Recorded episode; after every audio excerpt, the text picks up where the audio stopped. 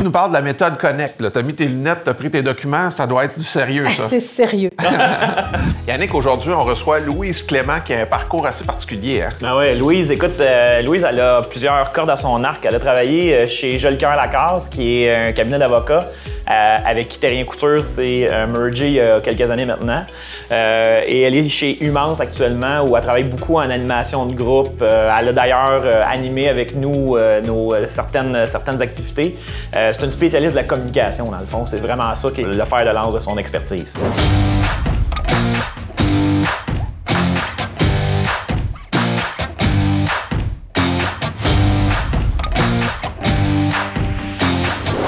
Yannick, ça fait un petit bout de temps que vous vous connaissez, vous deux, hein? Oui, ça doit faire 4-5 euh, ans, je pense, Yannick. Absolument. Depuis, ben, ouais, à peu près, parce que depuis la fusion des deux cabinets, euh, Terrien Couture et Jolicoeur Lacasse, euh, Louise était chez Jolicoeur Lacasse à une époque avant qu'on fusionne.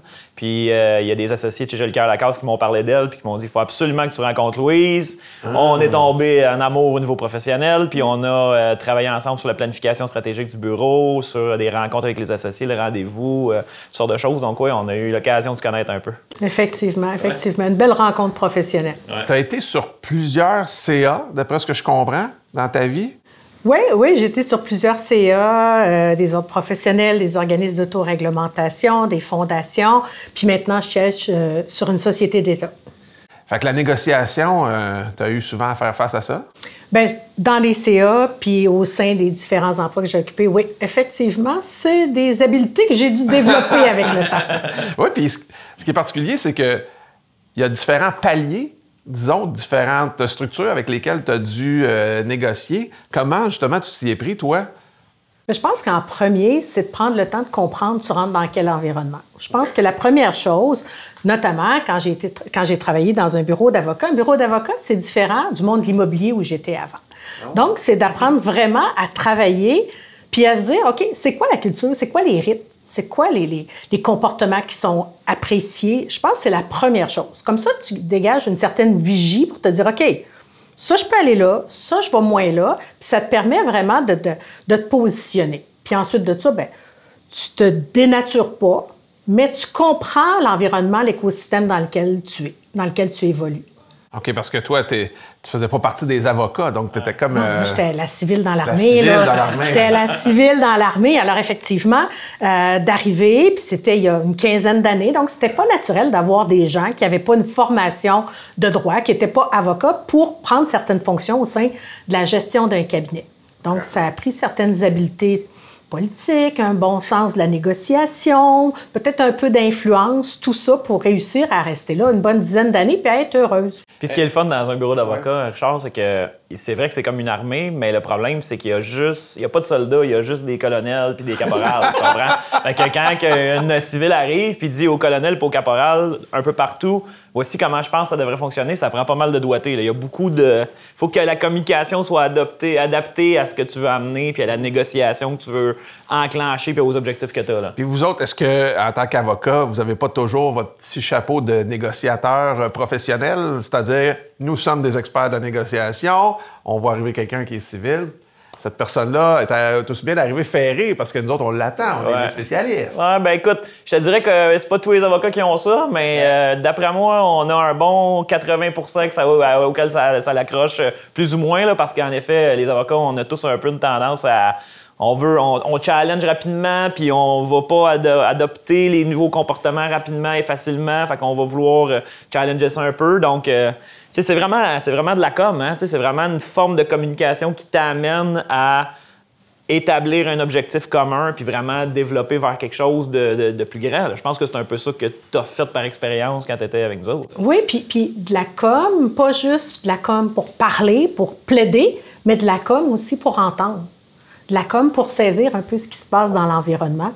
Alors, c'était une adaptation, mais tu vois, après tout ce temps-là, je reviens avec plaisir rencontrer mes amis avocats. mais tu, on le dit, hein, la, négociation, c'est de la communication, vous venez de le dire, mais euh, toi, tu en as fait une spécialité aussi euh, de, communication versus négociation. Il y a différents trucs euh, qu'on peut mettre de l'avant avant une négociation. J'aimerais ça que tu nous en partages un peu, en fait, de ton expérience. Ben oui, mais je pense qu'en premier, il faut apprendre un peu comment on est.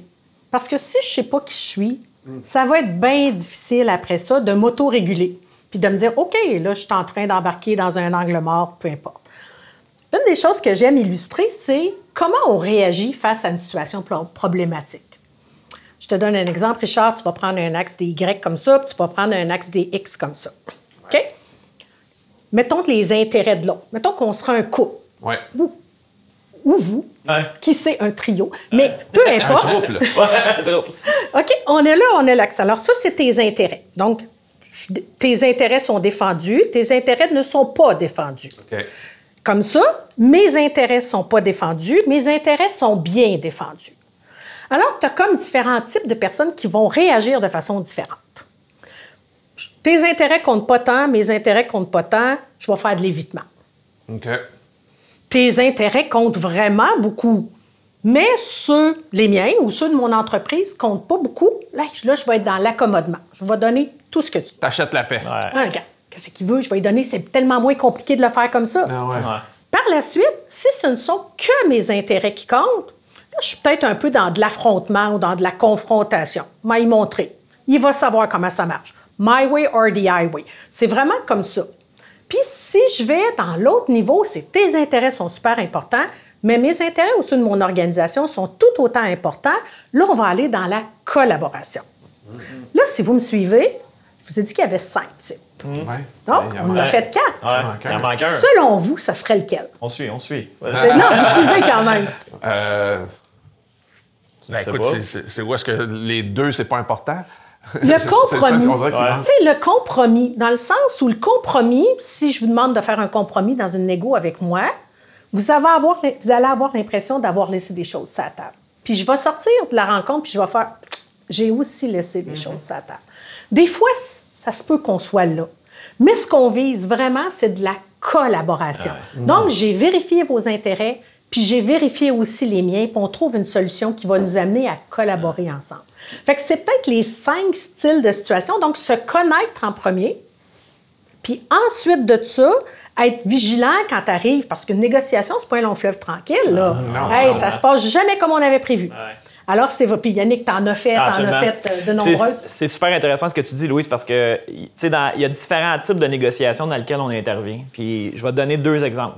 L'exemple d'un litige, par exemple. Quand on arrive dans un litige puis qu'il faut régler le litige, il y a différents processus de médiation ou d'arbitrage ou de, de, de, de- de qui peuvent se faire, se faire mettre en place. Et à l'occasion, on peut se présenter devant un juge en conférence de règlement à l'amiable. Et souvent, les juges vont nous dire Moi, aujourd'hui, si je fais ma job, là, vous allez sortir d'ici avec un règlement qui ne fera pas l'affaire de personne. Parce que vous allez justement être dans le compromis, puis on va avoir trouvé une solution qui, vous allez avoir été un petit peu plus loin que ce que vous étiez prêt à prendre, puis un petit peu moins loin que ce que vous vouliez, mais vous allez avoir trouvé une place où tous les deux vont avoir trouvé l'intérêt commun. Et ça, c'est en litige, es souvent dans cette zone-là. Quand tu es dans une fusion, par exemple, comme quand on a fait la fusion, mais là, on était plus dans, on a des intérêts tous les deux, on a des intérêts, les deux groupes ont des intérêts. Comment on peut rencontrer ces, deux intérêts-là dans un objectif commun? Alors là, on va travailler sur les intérêts des deux. Mais dans différentes situations, tu peux dire, ben, dans la négociation comme telle, à certains endroits, tu vas peut-être dire, ton intérêt là-dessus est plus important que le mien. Donc, moi, je vais faire du, je vais laisser aller sur ça. Je vais te laisser obtenir gain de cause.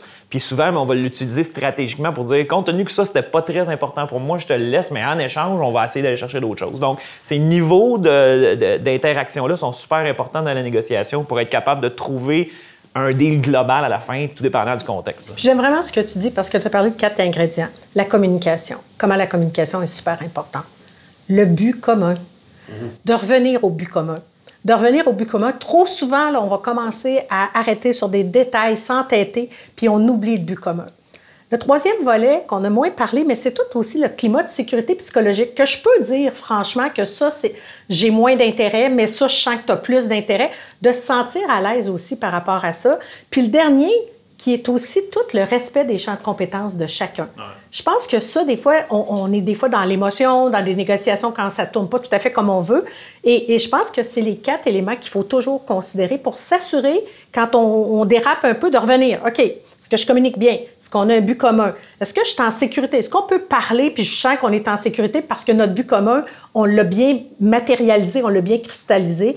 Puis, fait que c'est vraiment des éléments qu'il faut considérer quand on fait de la négociation. C'est drôle parce qu'on dirait que j'entends même les couples. C'est c'est des, des clés super importantes pour pour le couple, ça, tu sais. Même que, est-ce que c'est un bon moment pour en parler, même? C'est là où on peut, on peut rentrer dans un champ miné, mais le lendemain peut être la bonne journée pour amener tout ça sur la table et dire, OK, reprenons nos, nos négociations de couple. C'est important pour toi, ça? Moi, ça me, ça me dérange pas, mais ça, par contre, c'est important pour moi. Peux-tu laisser aller ce bout-là? Exactement. Oui, on est contents tous les deux. faut que tu me parles maintenant de, des- de- tu nous parles des types de réactions. Bien, euh, quand on arrive, parce que, comme on le disait, une négociation, euh, puis on pourra, on pourra même parler de certains exemples tantôt, mais si par exemple, Yannick, je te disais, euh, OK, on devait signer le deal aujourd'hui, mais le 31 décembre, il faut que tout soit signé, puis je te reporte ça au 1er ju- juin de l'année d'après, là. Ouf! Là, toi, tu le sais, tout ce que ça peut impacter euh, pour toi, pour l'organisation, pour les parties prenantes, pour les actionnaires et tout ça. Alors, souvent, il y a comme trois réactions quand on vit un genre de choc comme ça. On appelle ça le fight, le flight ou le freeze. Puis on le voit même pour les victimes de, gens qui ont, qui ont des situations traumatisantes. là. Ouais. Alors, à un certain niveau. Donc, le fight, ben, en tout cas, si tu penses qu'on va finir ça le 1er juin, puis c'est pas vrai, puis tu m'as pas compris, puis là, là, on s'emporte un peu. Le flight, c'est que là, on part, on fait de l'évitement. Là, on part un peu, là, puis on sort plein d'arguments qui ont peut-être pas, pas en tout rapport à notre affaire. Et le freeze, c'est que on jette. On bloque. Ouais. On bloque. OK. Ça, c'est des réactions, des fois, si, parce que, tu sais, quand on fait de- des deals de millions de dollars, ben on voit tous les impacts, puis ça se peut des fois que ça nous déstabilise. Ah ouais. Je pense qu'à un moment donné, on y va pour prendre de la pratique, puis je pense Ah ouais, que tu en es un exemple vraiment flagrant. Mais je pense qu'à un moment donné, on sait que c'est des cycles normaux qui peuvent arriver Ah dans ouais. une négociation, puis c'est jamais les mêmes, souvent. Toutefois, on connaît un peu comment on réagit. Donc, c'est toujours de revenir puis de, de se refaire un check-up, puis de se dire, hey, Dans minute, quelle là, situation? Qu'est-ce qui se passe avec moi dedans? Là? Je suis en train de vouloir me battre. Je suis en train de, de, de vouloir éviter là, parce que ça va être la faute de quelqu'un d'autre, puis je vais me dire, c'était pas de ma faute, c'est arrivé, c'est la faute de quelqu'un d'autre. Ou je suis comme paralysée, puis j'avance pas. Donc, se faire un reset. Ah, Puis souvent, comme, comme avocat ou quand tu es dans une équipe de négociation, quand tu es en train de négocier, par exemple, un deal d'affaires comme ça, plus important, puis tu as des gens autour de toi, c'est important que toi, tu te vois, mais c'est important que tu vois les autres et que les autres te voient aussi. Parce qu'à l'occasion, des fois, tu es mieux de te retirer pour dire, hey, là, là tu es, dans ton freeze. Tu sais, Ou t'es- là, tu es vraiment, là, tu es enragé, je te comprends, ça vient te chercher, c'est émotif et tout ça. Moi, souvent, l'expression que j'ai, c'est mets-toi dans la tête dans le frigidaire cinq minutes, là, puis quand on va sortir de là, tu vas avoir la tête froide, on va retourner à la table, puis là, on va être capable de réembarquer dans la négociation. Parce que, tu sais, je pense que c'est prouvé scientifiquement, là, je suis pas un expert, mais c'est prouvé scientifiquement dans une zone de stress, le cerveau, la zone du cerveau qui est utilisée rapetisse. Et puis quand tu es dans ces situations-là, souvent c'est ça qui se passe, c'est que là, tu n'as plus de recul. Alors prendre le recul nécessaire, c'est important pour l'équipe de dire, OK, on- viens, viens Louise, là, on va prendre un cinq minutes ensemble, puis là, on va débriefer ça, puis après ça, on va être capable de revenir et on va être dans une meilleure situation pour arriver à nos fins. Ben, Comme les psychologues disent, par exemple, avec, même avec les enfants, mais c'est pareil avec tous les êtres humains, si l'enfant est en situation de crise, tu peux pas négocier avec pour lui faire comprendre pourquoi, le, le pourquoi du comment. Il faut que, attendre que la crise passe. Et après, parce qu'il est dans l'émotion, il n'est pas dans son, dans, son, dans son psyché ou dans sa, dans sa pensée, là. il est vraiment dans l'émotion. Exactement. C'est un peu la même affaire, j'imagine, en toute négociation. Si tu es dans l'émotion, Ben, ben, tu vas avoir plus de difficultés à négocier de façon euh, Tu sais, l'émotion est normale, Bien elle sûr. est nécessaire. C'est ce qui nous rend humains. Si je suis heureux, on a plein d'émotions, puis elles sont totalement nécessaires. C'est juste des fois de se dire, faut pas qu'elle me, faut pas que mes comportements soient teintés par cette émotion-là. Donc, je suis déçue parce que ça fait six mois qu'on dit qu'on va signer le 31, puis je suis déçue parce que c'était vraiment important pour moi, puis je voulais partir six mois après ça en vacances. Tu sais, je suis déçue de reconnaître que c'est de la déception. Puis à un moment donné aussi, de pas que, que mes prochains comportements ne soient pas juste teintés par cette émotion-là de déception. Parce que l'humain, on a une capacité, on se fait des histoires. Des fois, là, en fonction d'une émotion, là, on va prendre toute une même ligne d'événements, puis on va la teinter selon notre histoire, qui est teintée selon notre émotion. Parce qu'on se projette dans le temps. Exactement. Puis on se projette dans la situation. Puis puis là, on, interprète, puis on fait de Ah, l'insinuation, puis tout ça. Alors, tu sais, quand tu disais dire, OK, garde, euh, on va prendre euh, 10 minutes la tête dans le frigo, ou encore dire, je sens que c'est important, pourtant, Yannick, je sens que ce bout-là, Yannick, c'est important pour toi. Tu voudrais-tu qu'on prenne 15 minutes, juste que tu aies le temps juste d'aller revoir tes affaires puis revenir dans la négociation, de se donner aussi cette zone-là qui nous permet vraiment d'échanger, puis de, de se mettre en empathie avec l'autre, puis dire peut-être que je viens de le choquer avec le bout, je pensais pas que c'était important pour lui, puis ce bout-là, il est vraiment important, puis ça vient choquer même ses valeurs ou, ou d'autres éléments. Donc, de, de s'offrir des zones comme ça pour respecter l'autre. Puis des fois, euh, des fois, c'est des situations qu'on, on- à première vue, on s'attend pas à ce que ça crée une réaction.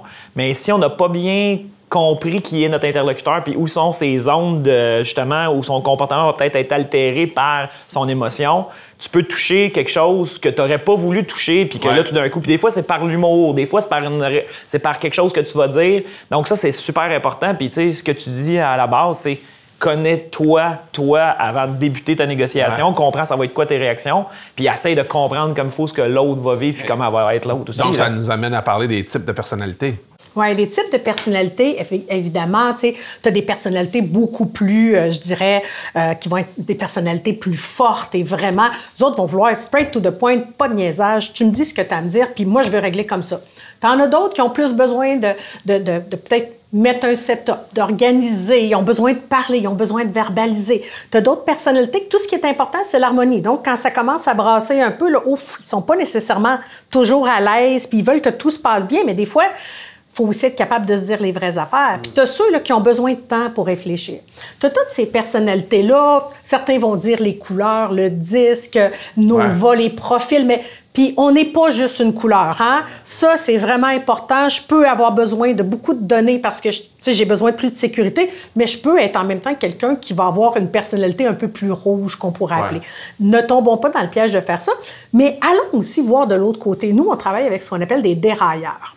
Les dérailleurs, c'est c'est souvent le côté, le dark side, ou le côté un peu moins, euh, un peu plus, faut tailler une vigilance par rapport à ce que tu es. Donc, par exemple, euh, quelqu'un qui peut être très sûr de soi de façon générale, qui, Ouais. qui a une personnalité sûre de soi, ouf, en période de stress, va peut-être devenir un petit peu, euh, se prendre un petit peu au sérieux. OK? Euh, quelqu'un qui peut être très, qui va faire attention, qui, quelqu'un qui va être, qui va vérifier tous les détails, peut-être que en période de stress, va devenir extrêmement pointilleux et là va s'attacher sur des choses qui pourraient faire flopper une négociation, tout simplement parce que là, là, elle est dans sa zone de stress. OK, donc c'est connaître les personnalités, mais en, en- comment dire, dans leur mauvais moment, ça- où est-ce que ça transpose leur personnalité? Donc, Mais de euh, savoir c'est quoi notre dérailleur, Ah, notre de savoir dérailleur, notre ouais, propre dérailleur.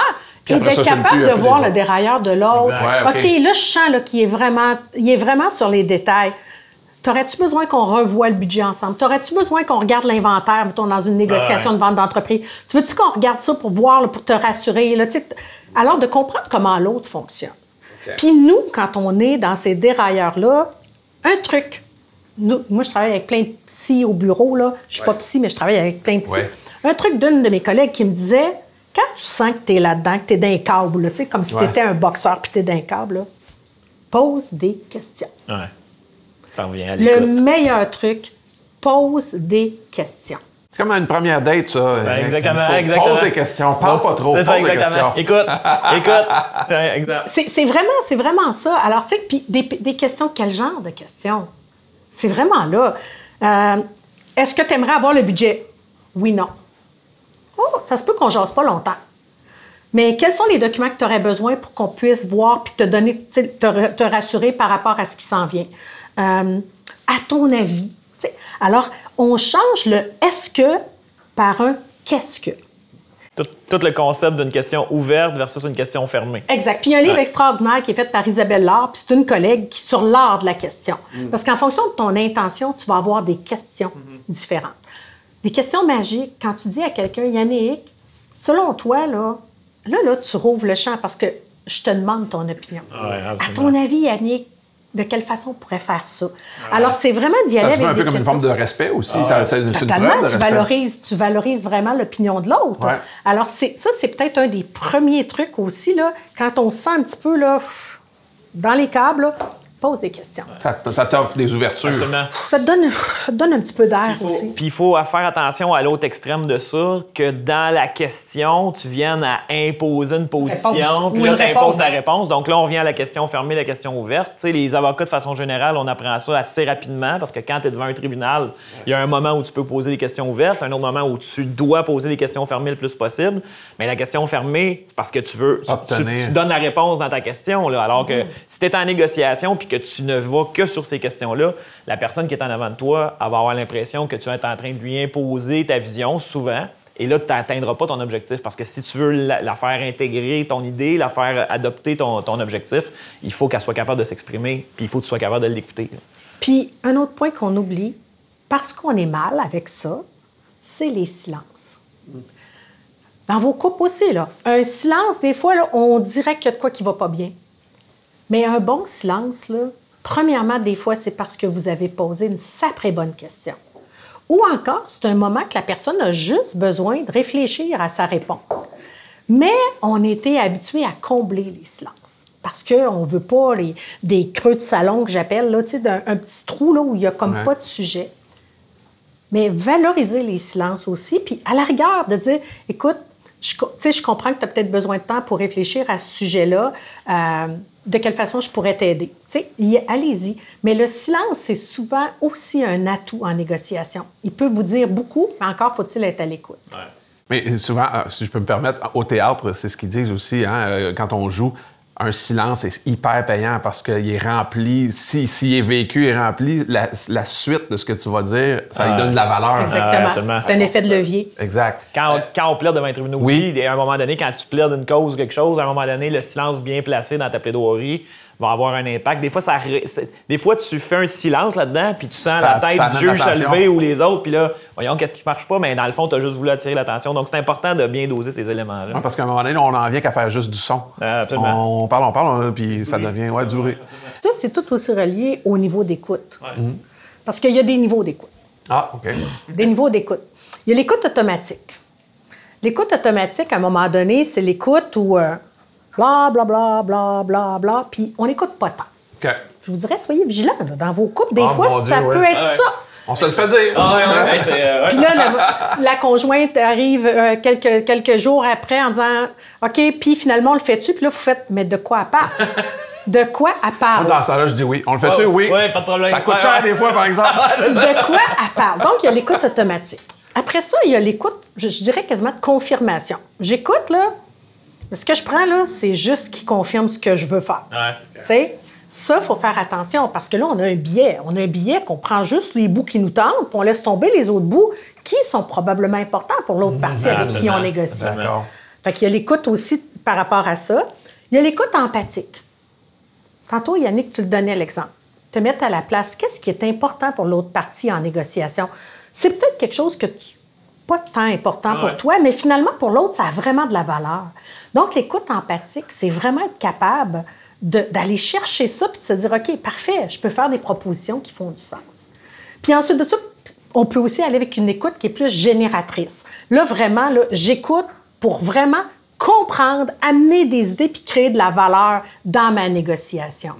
Mais si je reste dans l'automatique puis dans la confirmation, Ouais. je vais ma négo, le deal, on n'aura pas les conditions gagnantes. Mais si je monte un peu plus à d'autres niveaux d'écoute, il y a fort à parier qu'on va vraiment sortir de là parce qu'il y a toujours un après. hein. Il y a toujours un lendemain d'une négociation. Ah ouais. Soit qu'on négocie avec d'autres mondes, ou encore que ces gens-là connaissent beaucoup de monde. Qui peuvent t'aider ou te nuire. exact. Exactement, Ah, exactement. Puis je ne Ouais. sais pas si vous le faites, mais un des trucs aussi, c'est des fois, une fois que le deal est signé, de revenir et de se faire un post-mortem. Ah, absolument. Qu'est-ce qui a bien ça. été? Qu'est-ce qu'on a échappé? Qu'est-ce qui a bien été? Y a-t-il des choses qu'on aurait pu améliorer? Mais ouais, absolument. Parce que c'est beau une connaissance de soi puis savoir que peut-être j'ai des dérailleurs ou je suis tel type de personnalité. Mm. Mais c'est quand tu, tu fais une introspection que ça a toute sa valeur aussi. Puis, puis tous ces concepts-là prennent un niveau de complexité quand tu fais une discussion sur Teams ou sur Zoom, puis que là, tu pas tu sens pas la personne de la même façon, ou tu es au téléphone, parce que là, tu pas les mêmes... t'as pas, parce que vraiment, le visuel est important. Puis, tu sais, dans, dans le premier type d'écoute dont tu parlais, des fois, moi, je, des fois, je regarde certaines personnes, puis je regarde leurs yeux, puis juste la façon que les yeux arrêtent de me regarder, je vois qu'ils passent à travers de moi, je sais que là, il m'écoute, mais il m'écoute pas. Là. Puis là, des fois, il faut que tu trouves la façon de comment, comment je vais ramener ça. Parce que là, moi, pour moi, c'est important ce que je suis en train de dire. Je suis en train d'amener quelque chose. Donc là, tu sais, essaies de trouver une nouvelle façon. Tu sais, des fois, c'est juste un mouvement. Des fois, c'est de changer un peu le- la, la vision que tu as ou le- la façon que tu amènes la question. Mais tout ça, c'est c'est plus facile en, en présence que sur Zoom ou que sur les appels. Ouais. Puis c'est vraiment important d'être hyper attentif puis hyper vigilant à tous ces éléments-là quand tu es dans une séance de négociation parce que tu peux faire échapper un, un deal assez rapidement si tu fais pas les choses comme il faut. là. Oui, puis il y a toute la, l'utilisation de la caméra quand on est en virtuel, l'utilisation, tu le sais, Richard, mais l'utilisation de la caméra. Euh, si tu as trois écrans, puis tes chiffres sont sur le troisième écran, puis que vous voyez une oreille pendant toute la discussion, ça se peut qu'on n'ait pas les conditions gagnantes. connexion. Donc, ramenez tout ça près de la caméra, mettez vos tableaux là pour être sûr que vous êtes en connexion avec les gens. Puis si vous avez des sujets un peu plus difficiles, ben n'hésitez pas à, avancer un petit peu devant la caméra parce que si vous êtes loin, déjà, vous créez une distance. Mmh. Alors, c'est des trucs aussi qu'il faut être vigilant. Quand on parle de, de, se faire un reset, là, je suis où, ça ressemble à quoi, c'est quoi mon émotion, c'est quoi mon setup, c'est important en négociation. Là, euh, je ne veux pas parler de bouffe, mais euh, Yann m'a dit il faudrait parler de la tarte. Hein? Je, me lance. On peut-tu parler de la tarte? Bien, on parle, on parle de la tarte, Yann? Ah tu veux que je lance ou tu lances? Vas-y, vas-y, vas-y. OK je pense qu'à un moment donné, quand on est dans un système de négociation, euh, on a une tarte X qui est grosse comme ça.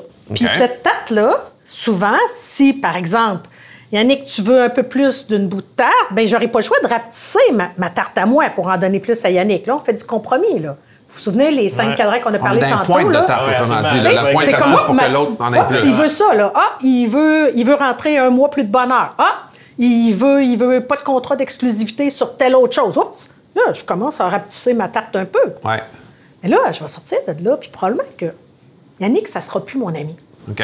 Alors, quand on est là, c'est. Tu en as parlé tantôt, qu'est-ce qu'on peut rajouter à la tarte?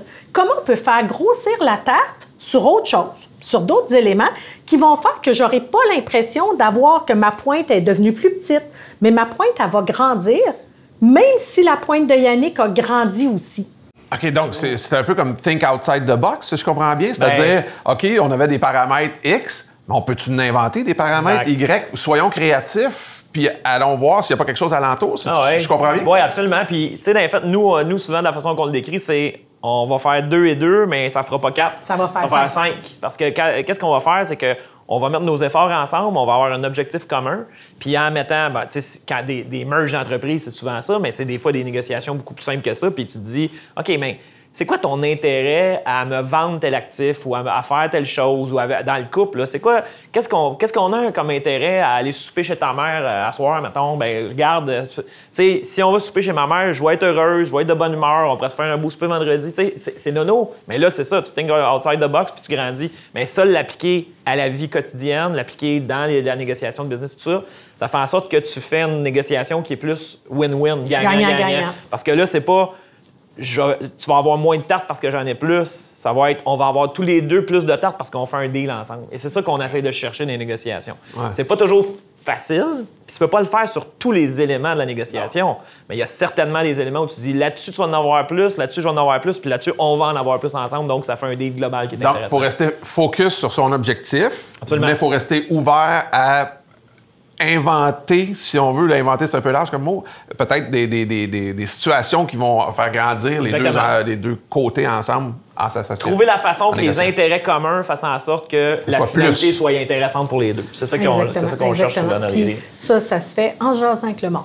Puis en apprenant à connaître ce qui est important, leurs valeurs, euh, notamment quand il y a des ventes d'entreprise des fois, ces éléments vraiment plus reliés aux émotions, au patrimoine, à, la réputation qui vont être importantes. Donc, c'est important aussi de se dire, OK, parfait, peut-être que je peux créer un poste pour le cédant qui ne sera pas dans l'entreprise, mais qui va faire rayonner peut-être la marque dans un certain milieu. C'était pas tout au deal, mais par exemple, le cédant, la personne qui vend son entreprise, pour elle, c'est il veut continuer à être impliqué dans sa communauté, on ne trouve pas de moyens, mais des fois, ça peut être ça. que la tarte est de la même grosseur. Elle a juste grossi, là. Mm. Ça m'a rien enlevé. J'ai juste créé quelque chose de différent qui va répondre aux besoins de l'autre. Puis ma tarte, elle n'a pas rapetissé pour autant. Tu me rappelles tellement une anecdote de négociation que j'ai, que j'ai vécue. À un moment donné, on fait justement une acquisition, puis euh, il y a un employé qu'on doit se départir dans l'acquisition, mais c'est quelqu'un qui est sur le bord de la retraite. Puis il est prêt à partir de toute façon. Donc, c'est pas un débat euh, important, c'est juste la façon qu'il faut le faire. Puis il faut le faire avec doigté parce que nous, notre, nouveau, notre client arrive dans l'entreprise. Puis... Et là, euh, on se retrouve dans une situation où euh, cette personne-là est assise à une table avec nous autres de négociation. Puis là, on discute, puis on lui explique écoute, tu sais, au niveau financier, on, a, on, a, mis ce qu'il fallait sur la table pour que tu sois heureux, puis on respecte les, les, règles du jeu et tout ça. Nous autres, de notre côté, ça fait notre affaire que tu quittes dans cette optique-là. Mais qu'est-ce qu'on peut faire de plus? Puis on a fini par établir que il pouvait rester un ambassadeur pour l'entreprise, de rester quelqu'un qui serait attaché à l'entreprise, mais que lui, il était à une année d'avoir, c'est nono, là, d'avoir la montre qu'on donnait après X nombre d'années de service. Puis là, wow. ben, lui, il, su- il subissait une espèce de, de, de- de revers de ne pas s'être rendu là. C'était symbolique pour lui. Exactement, mais il comprenait qu'il fallait qu'il parte. Mais euh, qu'est-ce qu'on a fait? C'est qu'on a dit, écoute, on va te l'offrir, la montre, là. tu l'aurais fait l'année. On lui a offert ça, puis là, ben, on avait un, un espèce de litige pendant qui a fini par être une belle opportunité que ce gars-là soit un ambassadeur de l'entreprise, continue à bien, euh, bien, euh, euh, bien la- la- la- en parlant bien, tout ça, puis tout ça, puis qu'en même temps, lui, on lui a dit, on reconnaît ce que tu as fait pour Ben nous, ouais. merci beaucoup, puis... Fait, fait que des fois, c'est des petites choses comme ça qu'on peut faire en sorte qu'on va grandir un peu le cercle. Tu sais, Yannick, on entend tout le temps traite les autres comme tu voudrais être traité. Ça, c'est le genre de règle d'or. Moi, j'ai une règle qui va au-dessus de ça. Traite les autres comment ils voudraient être traités. Parce que ça se peut que la règle, elle soit pas, la, la montre, elle soit pas importante pour toi. Ouais. Fait que tu penses pas d'aller jouer là-dedans. exact. Mais lui, c'était super important. Alors, des fois, nos propres schèmes de référence sont pas toujours bons dans des discussions comme ça, parce que pour ce qui nous semble accessoire, futile, pour d'autres, c'est super important. Mais la seule façon d'y arriver, c'est la communication. C'est Ben, la seule façon. Ben, de, de, de- De se renseigner, de communiquer. Sinon, tu peux pas De pas savoir que le monsieur voulait avoir la montre. Ah C'est non, impossible. absolument, de absolument. ne pas présumer. C'est de ça. pas présumer. En terminant, Louise, il faut que tu nous parles de la méthode Connect. Tu as mis tes lunettes, tu as pris tes documents. Ça doit être du sérieux, ça. C'est sérieux. la méthode Connect, Yannick, si tu as le goût, on va jouer, on va jouer un jeu ensemble. C'est-à-dire qu'on va prendre une situation qui pourrait arriver en négociation, puis tu vas nous expliquer comment toi, tu pourrais le faire pour t'assurer que ça fonctionne bien. OK. T'embarques-tu? Non, c'est parfait. Va OK. essayer d'être bon. On va regarder la méthode Connect. Vas-y. La méthode Connect, le premier C, c'est pour connecter. Donc, on va se prendre une situation fictive. On va reprendre l'exemple qu'on a donné tout à l'heure. On doit signer le deal le 31 décembre de cette année. La- L'autre partie te dit No way, on signe ça juste au 1er juin de l'année prochaine. Et là, toi, tu sais tout ce que ça peut impacter. Ouais. Donc, on va essayer de voir comment on pourrait faire une rencontre avec l'autre partie pour essayer de revenir au moins au 31 décembre ou trouver d'autres alternatives. OK. Parfait. Donc, on y va avec le C de la méthode Connect. Donc, la première chose, c'est d'y aller avec une introduction de ta rencontre, un genre de brise-glace, vraiment pour connecter avec l'autre partie. Si tu avais une ou deux phrases pour connecter, tu dirais quoi si j'étais la personne qui veut t'amener au 1er juin? OK. Ben écoute, euh, je suis content qu'on puisse se rencontrer aujourd'hui. On va avoir la, la chance de discuter sur. euh, tu m'as parlé que tu voulais peut-être qu'on repousse un peu le, le- le- le deal. Je suis content qu'on puisse en jaser ensemble, qu'on puisse échanger puis qu'on puisse euh, trouver qu'est-ce qu'il y en est. Donc, euh, allons-y, c'est un bon moment. Qu'est-ce que tu en penses? Parfait. Super bon. Tu aurais pu aussi remercier pour le temps passé ou la rapidité avec laquelle la personne est arrivée. Fait que c'est vraiment parfait.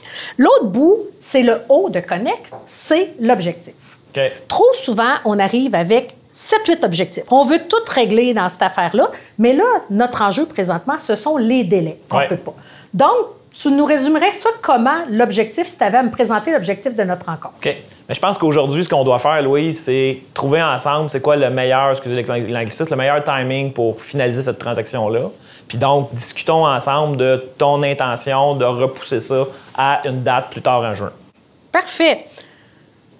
L'autre, on est toujours dans notre connect. Donc, on a fait le C, on a fait le O, on va faire le N. Quand tu arrives pour le N de noter, c'est là d'arriver avec des éléments factuels. D'être capable de donner des faits. Parce que la personne qui t'arrive, qui veut mettre ça au 30, au 30 juin, bien, elle pense que son idée, c'est la meilleure. Toi, tu veux finir ça au 31 décembre, tu penses que ton idée, c'est la meilleure. Donc, de quelle façon tu pourrais amener certains faits qui viendraient expliquer pourquoi tu préférais qu'on reste peut-être à la méthode du 31? OK. Ben, je pense que je pourrais dire, exemple, ben, regarde, il faut que tu tiennes en compte ou est-ce que tu as réfléchi au fait que de repousser la transaction de autant de mois va faire en sorte que ça va retarder le moment où on va pouvoir mettre en œuvre le plan d'action dont on a discuté pour la suite des choses? On a des enjeux qu'on doit régler, mais qu'on attendait euh, de régler au moment où la transaction serait faite. Là, on va se retrouver dans une situation où des enjeux vont être tenus entre deux, deux eaux, donc entre le mois de décembre et le mois de ju- juin. Donc, il faut vraiment, faut vraiment réfléchir à toutes les conséquences d'un report dans cette transaction-là. Parfait. Donc, jusqu'à date, ça va tu bien? valides ta compréhension de l'événement. Donc, le N de noter, là, c'est d'amener certains faits. On n'est pas encore dans les impacts. On, est, on note certains faits. Puis, tu valides ta compréhension. Mais là, je veux juste comprendre qu'est-ce qui va se passer entre cette date-là et cette date-là. L'autre N de connect, c'est non à l'insinuation. OK? On est souvent porté à dire J'ai entendu parler qu'il paraîtrait, c'est parce que tu préfères peut-être telle affaire ou telle affaire. Quand vous êtes dans ce genre de choses-là, laissez faire les rumeurs, les camps les affaires que vous avez entendu parler de la deuxième personne. Ne vous en tenez qu'aux faits. Comme ça, c'est difficile d'accrocher si on prend des faits que les deux parties connaissent. Fait ça, c'est peut-être un truc dans, le deuxième E. Puis là, on embarque avec, puis on était rendu là, c'est quoi les effets, donc le E de Connect, c'est quoi les effets puis l'impact d'amener ça au 30 juin, Yannick?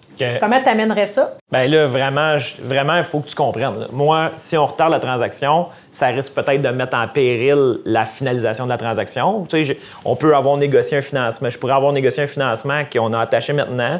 Là, il va falloir que je reparle aux banquiers. Je vais voir avec eux si vraiment ils ont un intérêt à nous suivre jusqu'au mois de juin. Tu comprends que ça, ça peut avoir un impact significatif. Donc, euh, en plus de l'impact que je vais avoir à l'interne, la situation de retarder. Puis j'avais commencé à faire des annonces à l'interne que je vais devoir revenir déçu puis dire au monde, ben écoutez, là, finalement, on sera pas tout de suite en branle là-dedans, le plan d'action va être retardé. Donc, tu sais, c'est vraiment, les impacts sont vraiment importants. Donc, euh, c'est de mettre ça sur la table, je pense. Exact. Fait que là, on peut parler des impacts euh, au niveau des ressources humaines, les impacts budgétaires, les impacts réputationnels. On peut venir parler des impacts parce que ça se peut que l'autre partie, elle voulait juste s'étirer, mais qu'elle ne sait pas les impacts.